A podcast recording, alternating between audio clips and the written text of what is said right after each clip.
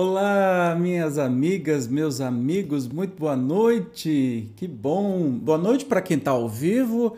Bom dia, boa tarde, boa madrugada para quem está assistindo nos outros horários. Que bom estarmos juntos mais uma vez para mais um Evangelho no Lar. Hoje nós vamos falar sobre os limites da encarnação. Vai ser bom. Deixa eu dar boa noite aqui primeiro para nossa querida apoiadora do canal e amiga Beth Rios. Boa noite, Evandro. Gratidão por mais essa oportunidade de aprendizagem. Obrigado você, querida, pela companhia de sempre. É sempre um grande prazer estarmos juntos. Só me dá um oizinho, um alôzinho se está tudo certo no, no áudio e se está me vendo bem, ok? Aliás, eu acho que eu, é, essa câmera sempre tem um atraso, então eu vou consertar isso já. Que fica bem mais fácil. Vamos lá. Eu acho que deve ter resolvido já. Muito bem, vamos então, é, sem demora, para nossa prece inicial de hoje.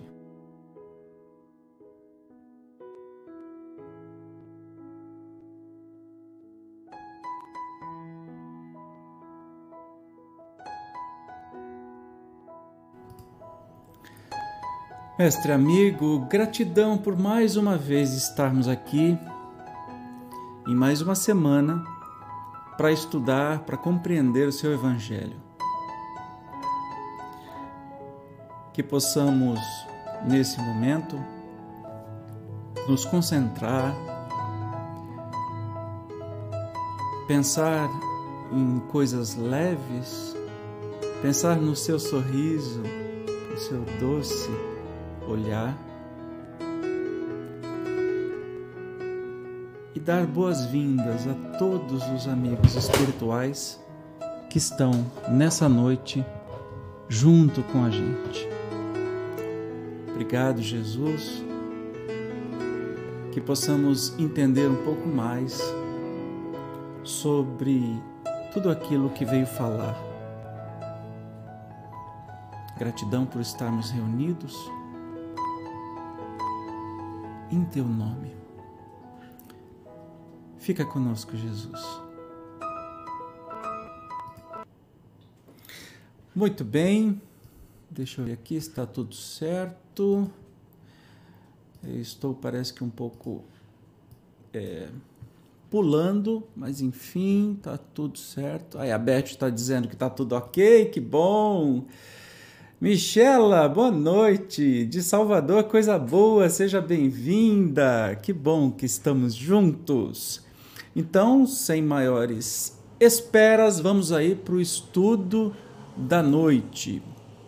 Limites da encarnação. Vocês ouviram um um estourinho enquanto eu estava fazendo a prece, é que uma luz resolveu ficar nervosinha e se jogou. Mas já está tudo corrigido aqui, está tudo certo. Podem ser amigos nossos que estão aqui junto da gente, não é?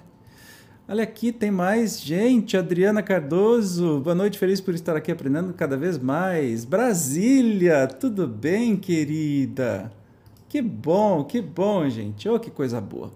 Então vamos aprender, já que o Evangelho é um, um encontro que a gente faz para ficarmos é, mais antenados aí, mais harmonizados, mas também para aprender bastante. Então vamos lá. Instruções dos Espíritos. Quais os limites da encarnação? Tem limite a encarnação? Né? A encarnação, para quem não sabe, é o modo que a gente chama quando é, nascemos aqui no mundo, no mundo físico, né? para nossa compreensão do que seja físico. E reencarnação é quando a gente volta numa nova encarnação. Eu costumo chamar também de encadernação. então, é, vamos lá. Quais os limites da encarnação? A bem dizer, a encarnação carece de limites precisamente traçado se tivermos em vista apenas o envoltório que constitui o corpo do espírito, dado que a materialidade desse envoltório diminui à proporção que o espírito se purifica. Então, assim, é, a encarnação precisa ter limites é, de acordo com o grau físico né, que os corpos vão tendo. Nós estamos num, num mundo de provas expiações, um mundo nível 2, indo para o nível 3, é, ainda muito material. Existem muitos mundos muito mais sutis uh, que não têm grandes alterações é, entre vida do espírito e vida com o corpo físico. É um físico mais é, tênue, né? menos denso, como se fosse uma neblina, por exemplo. Estou é, falando aí de mundos como, por exemplo, Júpiter. Júpiter? Júpiter, o planeta em que Mozart nos deu uma comunicação na primeira revista espírita. Essa daqui não é a primeira, não. Essa aqui é a revista espírita. É, nós temos aí a primeira de 1900 e o quê? Não consigo enxergar, meu pai do céu. É, 1858. não tem 1900, não. 1858. Está aqui, ó. Revista Espírita. Quem não conhece ainda, vale muito a pena, porque depois das obras é, primordiais, né, que a gente costuma chamar de básica, mas de básica não tem nada, que são o Livro dos Espíritos, o Evangelho segundo é, o Espiritismo e tudo mais, a revista Espírita foi a, atividade de Kardec durante mais 12, 13 anos até que ele desencarnou. Então nós temos aí, a gente pode acompanhar na revista Espírita, a evolução do Espiritismo nos, nos primeiros anos. Então é bem interessante. Caso você não tenha e não quer adquirir, não tem problema. Entra no site da FEB, febnet.org, e você vai encontrar tudo lá para download. Você pode fazer, baixar o PDF e fazer é, ler aí no seu computador mesmo. Mas vamos voltar aqui no nosso estudo de hoje. Que eu estava dizendo que na revista Espírita tem uma declaração de Mozart, o grande compositor, meu favorito, é, dizendo como era o mundo em Júpiter. Ora, mas a gente sabe que Júpiter é um planeta que a pressão atmosférica é tão imensa, tão imensa que uh, se algum corpo material, que, como a gente tem, vamos dizer assim, este controle remoto caísse, né, na, começasse a entrar na atmosfera de Júpiter, ele seria altamente estraçalhado, rapidinho, nunca ia encontrar, nunca iria encontrar o chão. É, sabemos também que Júpiter é um, é um, planeta gasoso, então a vida física como a gente conhece não existe em Júpiter. Mas quem disse, e lá é, relatos de Mozart, é um mundo mais evoluído, um mundo feliz, né? um dos mundos felizes. Obviamente que ele não está falando nesta terceira dimensão que a gente vive, né? XYZ. é, ele está falando de, de outras dimensões, dimensões mais sutis. Então, o corpo de Mozart, quando estava nesse mundo, não sei se está ainda hoje, faz muito tempo que ele fez essa comunicação, o, o corpo dele, naquela época, era muito mais sutil do que o nosso corpo físico. É bem menos material, mas ainda assim material. É que a gente não tem muita imaginação e nem referência para falar sobre isso. É um pouquinho complicadinho, mas ó, assiste aí o, a, uma palestra que eu tenho aqui chamada Perispírito. Você vai entender um pouquinho mais sobre isso que eu estou falando agora. Vamos lá. Em certos mundos mais adiantados do que a Terra, já ele é menos compacto menos pesado e menos grosseiro e, por conseguinte, menos sujeito a vicissitudes. Então, cada vez que a gente evolui mais né, é, do, com, é, moralmente, nós vamos encarnando em corpos cada vez mais sutis.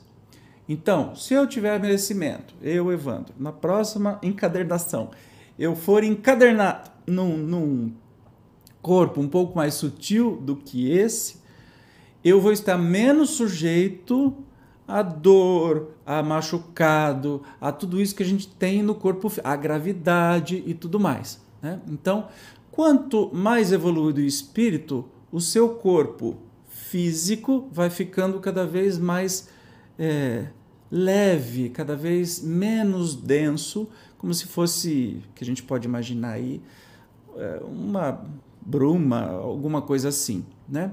Então, exige menos limite para se encarnar. E quando chega lá nos espíritos felizes, a encarnação praticamente desaparece porque o espírito ele sempre vai ter um corpo, né?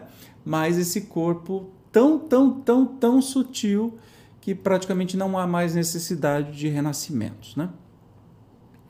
Olha lá, em grau mais elevado, esse corpo é diáfano e quase fluídico. As palavras são tão bonitas, né? Diáfano, quer dizer, uma coisa assim, quase transparente que a gente consegue enxergar.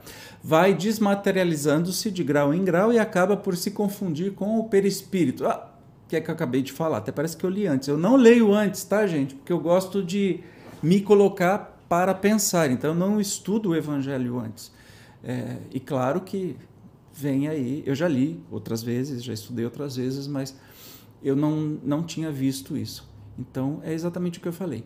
Vai desmaterializando-se cada vez mais apuradamente até se confundir com o perispírito, que é o nosso corpo espiritual, que esse é para sempre.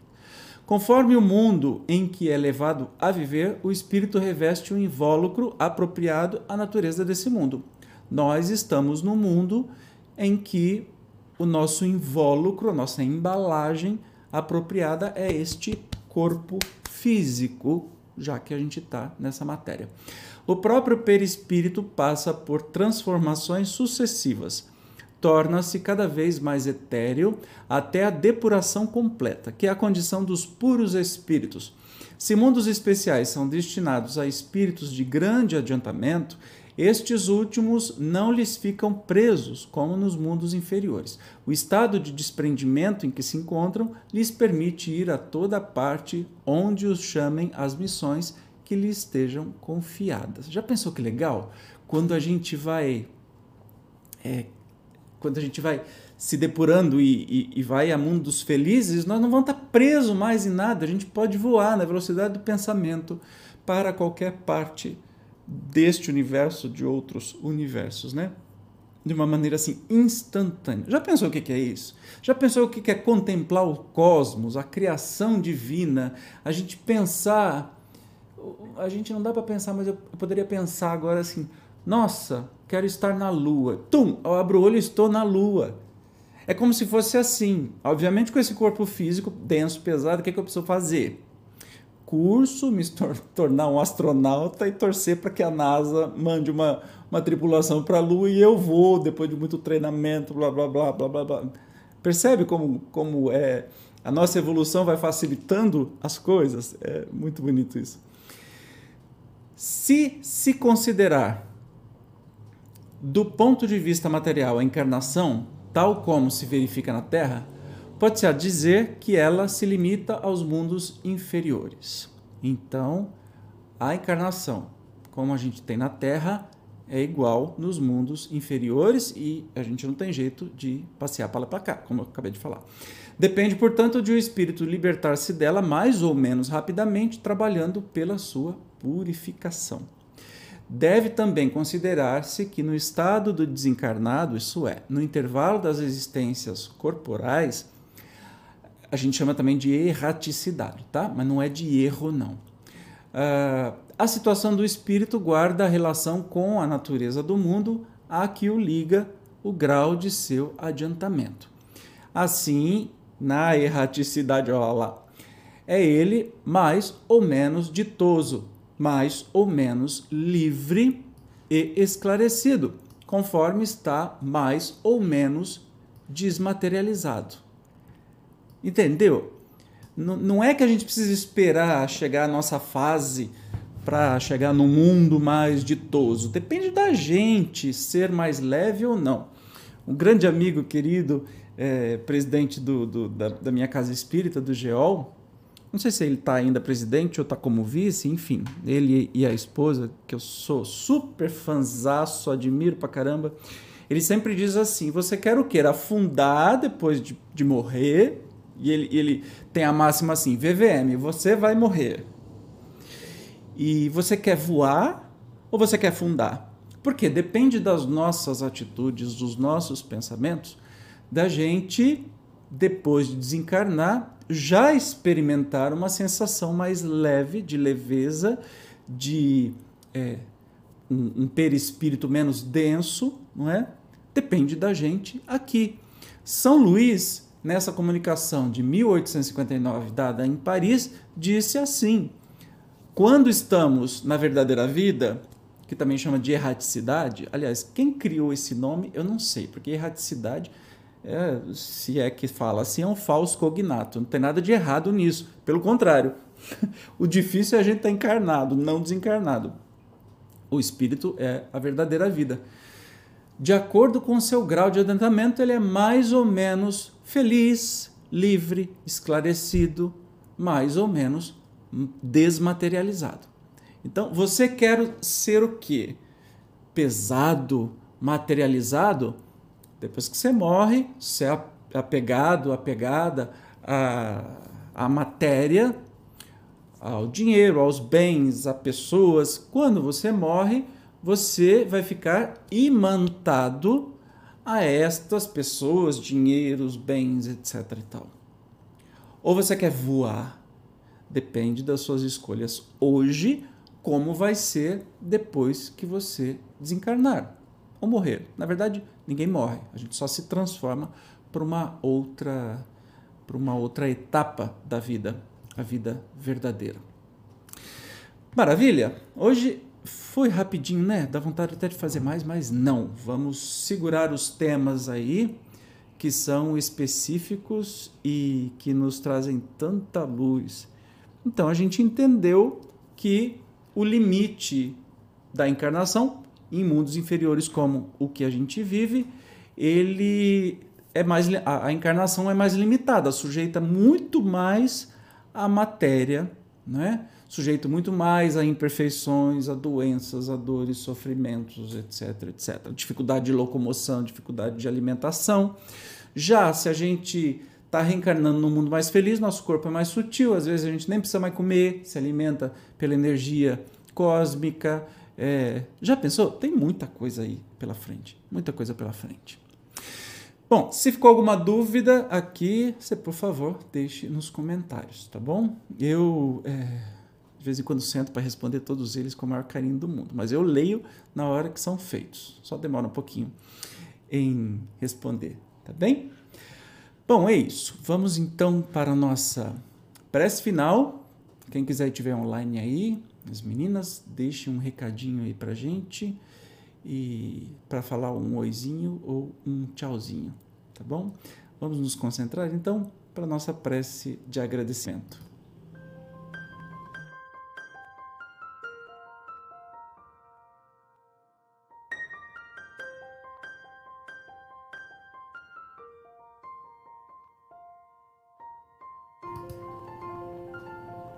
Amado Mestre, obrigado por mais uma vez nos trazer informações tão gostosas, tão desafiadoras, para que a gente possa sempre nos animar diante de tanto sofrimento que passamos nesse, nesse planeta escola, nessa vida, neste ano escolar que estamos, que é a nossa encarnação, nossa vida material.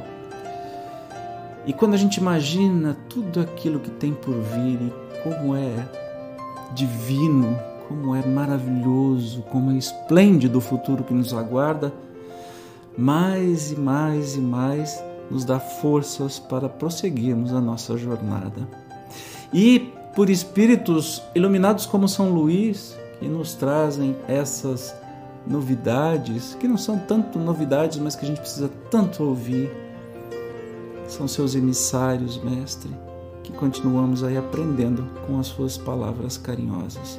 Obrigado por mais uma semana estarmos vivos, estarmos é, neste momento praticando aí, colocando em prática tudo aquilo que a gente planejou para esta encarnação. Obrigado por todos os problemas e dores que nos surgem, que possamos sempre lembrar que são apenas para o nosso crescimento, jamais punição, pois a infinita, o infinito amor divino não permitiria punição. Gratidão, Jesus. Muito obrigado. Que a gente possa ter uma semana maravilhosa, seguindo juntos aí o seu caminho luminoso. Fica conosco, Jesus. Gratidão. Isso aí, muito bem. Olha só, tem mais comentários. A Beth, bom, é quando estamos em sintonia com o plano espiritual e conseguimos, durante o repouso do corpo, ir a lugares que nos parece mundo superior. Quando acordamos, temos uma recordação de algo tão bom. Pois é, Beth, é bem isso mesmo. Você acredita que eu tive uma experiência muito interessante quando eu estava fazendo. Ah, meu pai, agora me sumiu o nome do negócio. É uma terapia, entre aspas, alternativa, mas na verdade é, é muito, muito interessante. Enquanto eu estava nessa terapia, eu, eu esqueci o nome, meu Deus do céu. Mas enfim, enquanto eu estava nessa terapia de olhos fechados e o terapeuta fazendo lá suas energizações e tudo mais, juro, eu olhei para o lado, na verdade assim, eu acho que eu virei para o lado e vi, me vi numa, num, num lugar muito lindo, com, com janelas assim, com vidraças imensas e tinham dois sóis. Isso eu estava acordado, eu não estava dormindo, né? Então, com certeza a gente viaja, nós temos muito, muita coisa, a gente faz muita coisa, porque quem dorme é o corpo, quem precisa descansar é o corpo, né? A gente não precisa descansar é, porque o nosso espírito está sempre pronto. Aí, tá desejando boa semana a todos, até a próxima terça. Muito bem, obrigados vocês. Michela, muito obrigado, querida. Que bom que estamos juntos que possamos estar sempre juntos. E ó, vamos combinar o seguinte: se vocês que estão aqui assistindo online, convida mais uma pessoa, cada um de vocês, para estar presente ao vivo, que é gostoso, né? A gente conversar. E para você que está assistindo depois do ao vivo, eu te convido toda terça-feira, 21 horas, aqui no canal Espiritismo Cast, a gente faz o nosso Evangelho no Lar. Combinado? Vou te esperar. Se não é inscrito ainda, se inscreva, ative as notificações e se quiser colaborar um pouquinho mais ainda, clique no botão Seja Membro. As instruções estão todas por lá. Tá bem? Obrigado, um beijo gigante e até o próximo Evangelho no Lar.